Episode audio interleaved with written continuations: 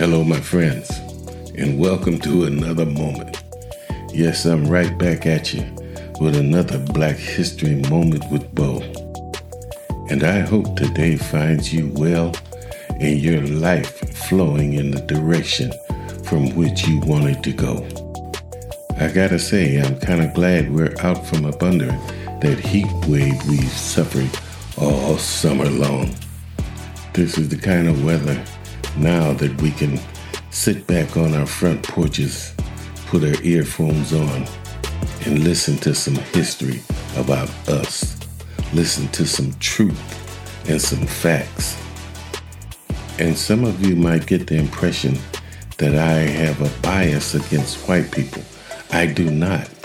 But in order for for me to tell our story, we have to tell their story also. And how bad do their history have to be that they have to steal ours? And imagine being so ashamed of your history that you make it illegal to teach it to your own children. Because, truth be told, you cannot teach one without teaching the other. And we must never forget that we are not descendants of slaves. We are descendants of free people that were stolen. And right about now, I'm going to slip into a little darkness and tell you about something else that was stolen from us. Something that, if we were able to maintain, would have made a lot of difference in a lot of people's lives. That, my friends, was our land.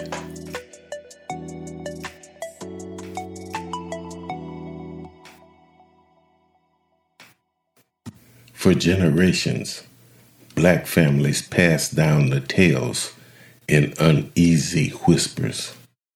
They stole our land.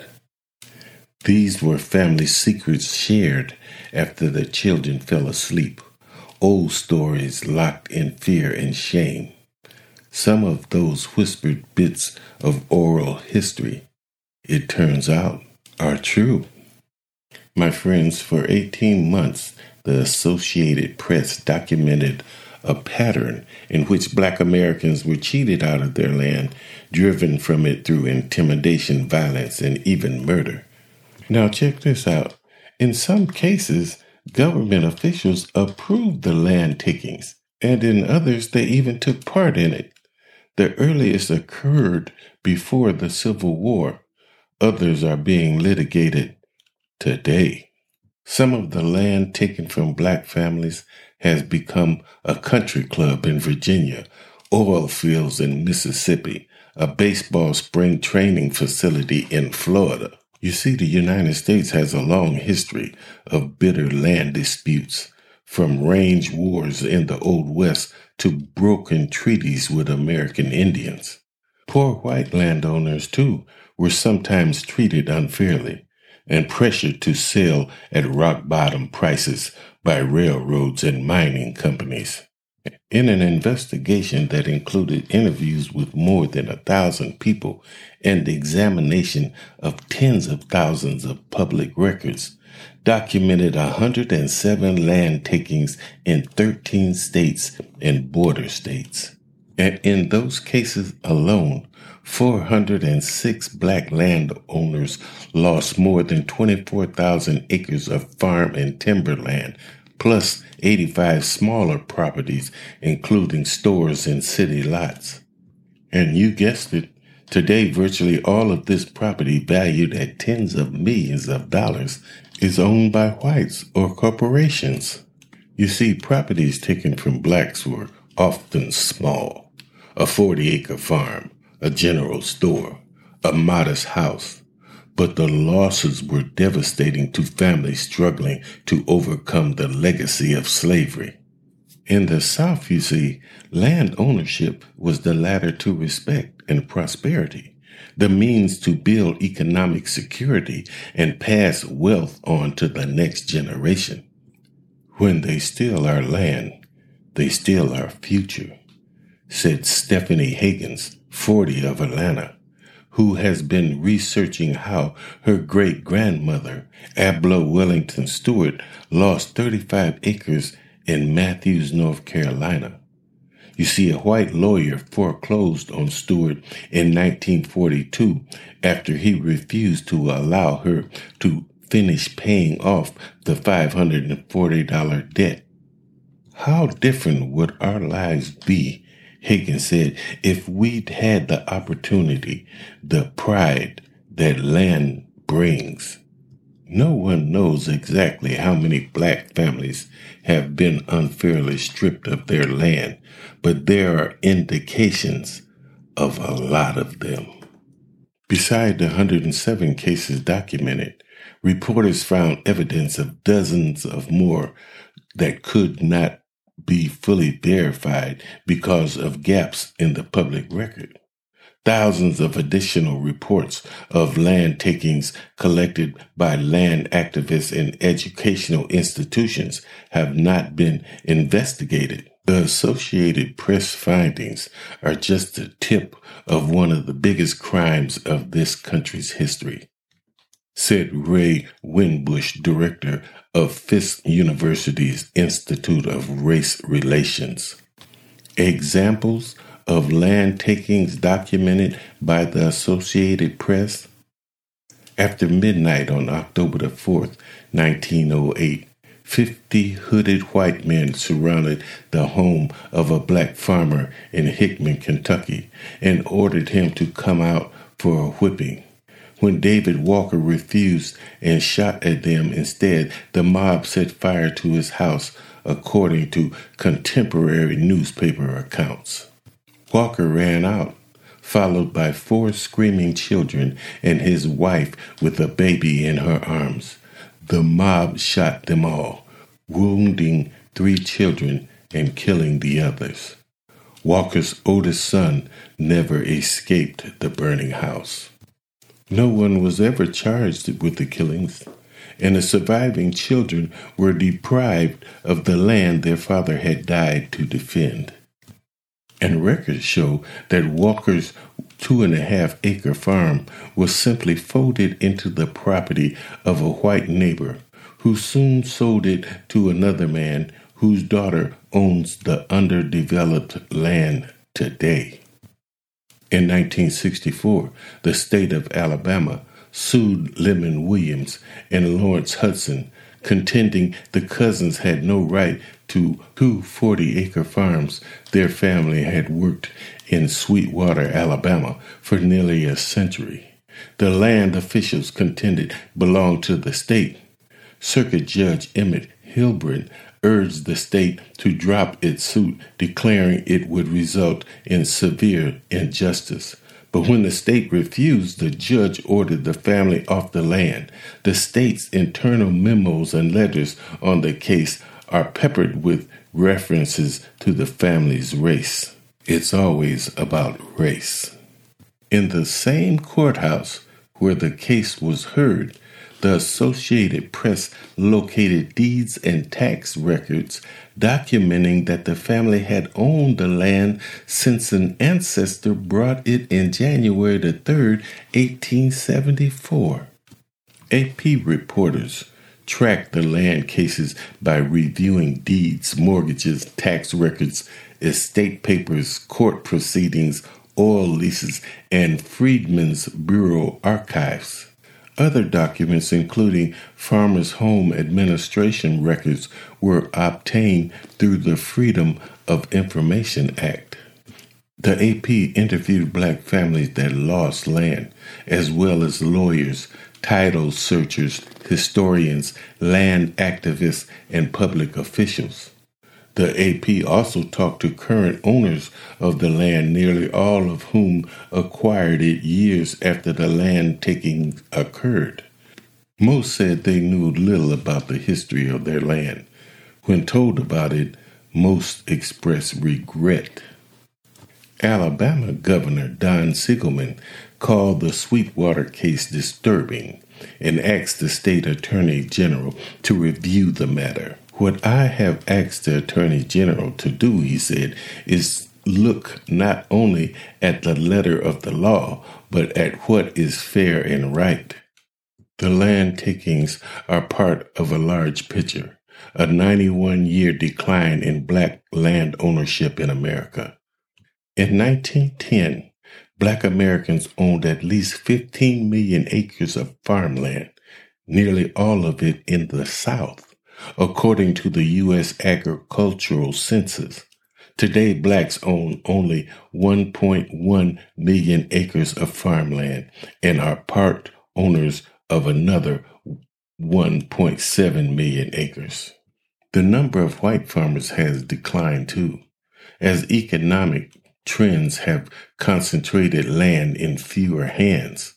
But black ownership has declined two and a half times faster than white ownership, according to a 1982 federal report, the last comprehensive government study on the trend. Now, the decline of black land ownership had a number of causes, including the migration of blacks from the rural South to the North, but the land takings also contributed. In the decades between Reconstruction and the Civil Rights struggle, blacks were powerless to prevent them, said Stewart Tolnay, a University of Washington sociologist. In an era when black men were lynched for whistling at white women, few blacks dared challenge whites. Those who did could rarely find lawyers that would take their damn cases. But the Reverend Isaac Simmons was an exception. When his land was taken, he found a lawyer and tried to fight back. In 1942, his 141 acre farm in Amite County, Mississippi was sold for non payment of taxes, property records show. The farm for which his father had paid $302 in 1887 was bought by a white man for $180. Only partial tattered tax records for the period exist today in county courthouse but they are enough to show that tax payments on at least part of the property were current when the land was taken. Simmons hired a lawyer in February 1944, and he filed a suit to regain his land. On March the 26th, a group of whites paid Simmons a visit. The minister's daughter, Laura Lee Hudson, now 74 years old, recently recalled her terror as she stood with her month old baby in her arms and watched the men drag Simmons away. I screamed and hollered so loud, she said, they came toward me and I ran down in the woods. The whites then grabbed Simmons's son, Eldridge, from his house and drove the two men to a lonely road. Two of them kept beating me, Eldridge Simmons later told the NAACP. They keep telling me that my father and I were acting too smart for going to see a lawyer. Simmons, who has since died, said his captors gave him 10 days to leave town and told his father to start running. Later that day, the minister's body turned up with three gunshot wounds in his back. Today, the Simmons land thick with timber and used for hunting, is privately owned and is accessed at $33,000. Official accesses property for tax purposes. The valuation is usually less than its market value. And lately, a handful of black families have sued to regain ancestral lands, but the cases were dismissed on ground that statutes of limitations had expired. Some legal experts say redress for many land takings may not be possible unless laws are changed. The Espy family in Vero Beach, Florida, lost its heritage in 1942 when the U.S. government seized its land through eminent domain to build an airfield Government agencies frequently take lands this way under the rule that requires fair compensation for the owners. In Vero Beach, however, the Navy appraised the Espy's 147 acres, which included a 30 acre fruit grove, two houses, and 40 house lots, at $8,000, according to court records. The Espy sued, and an all white jury awarded them $13,000, that amounted to one sixth of the price per acre that the Navy paid white neighbors for similar land with fewer improvements. After World War II, the Navy gave the airfield to the city of Vero Beach, ignoring the Espy's plea to buy back their land. The city sold part of it at $1,500 an acre to the Los Angeles Dodgers in 1965 as a spring training facility. In 1999, the former Navy land with parts of Dodger Town and a municipal airport was accessed at $6.19 million. 60% of that land once belonged to the Espys. The team sold this property to Indian River County for $10 million in August, according to Craig Callan, a Dodgers official. My friends, the true extent of land takings from black families will never be known because of gaps in public records. The Associated Press found crumbling tax records, deed books with pages torn from them, and records that had been crudely altered. The AP also found that about a third of the county courthouses in southern and border states have burned, some more than once since the Civil War. Some of the fires were deliberately set. Now check this out. On the night of September the 10th, 1932, for example, 15 whites torched the courthouse in Paulding, Mississippi, where property records for the eastern half of Jasper County, then predominantly black, were stored. Of course. Now, all of a sudden, it's unclear who owned a big piece of eastern Jasper County. And even before the fire, land ownership in Jasper County was contentious. The Ku Klux Klan had been attacking black owned farms and chasing away the owners. A few years after the fire, the Masonite Corporation, a wood products company, went to court to clear title to its land in the area. Masonite believed it owned 9,500 acres and said it had been unable to locate anyone with a rival claim. In 1938, the court ruled the company had clear title to the land which has since yielded millions of dollars in natural gas, timber, and oil. From the few property records that survived the fire, the AP was able to document that at least 204 of those acres had been acquired by Masonite after black owners were driven off by the Klan. At least 850,000 barrels of oil have been pumped from this property according to state records. And today, the land is owned by International Paper Corporation, which acquired Masonite in 1988. Even when Southern courthouses remained standing, fear of white authority long kept blacks away from record rooms. Today, however, interest in genealogy among black families is surging, and some are unearthing the documents behind those whispered stories. Brian Logan, a 55 year old sports writer from Washington, D.C., was researching his heritage when he uncovered a connection to 264 acres in Richmond, Virginia. Today, the land is Willow Oaks, a country club with an assessed value of 2.9 million. But in 1850, it was a plantation worked by the Howlett slaves, Logan's ancestors. Their owner, Thomas Howlett, directed in his will that his 15 slaves be freed, that his plantation be sold, and that the slaves receive the proceeds. When he died in 1856, his white relatives challenged the will, but two courts upheld it. Still, the freed slaves never got a penny.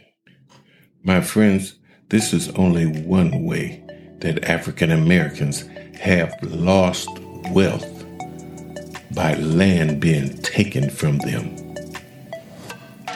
And to be honest with you, I don't know when the taking is going to stop. Because as of today, they're trying to take our right to vote, and they can never take equality from us because equality is something that we have never been given. But they can't run us away now. We are in this war to win it. Well, friends, that music tells me it's that time once again. I got to get out of here and let you go on with your merry way. And I hope today is a great day for you. And before I go, I must leave you with this message. There's no sense in us getting mad at anyone about anything anymore. We just have to get a better understanding of who we're dealing with and make the proper adjustments. Peace to my ancestors and my elders. I walk in your strength, legacy, and power today and every day. Have a good day, my friends. Until next time, it's been my honor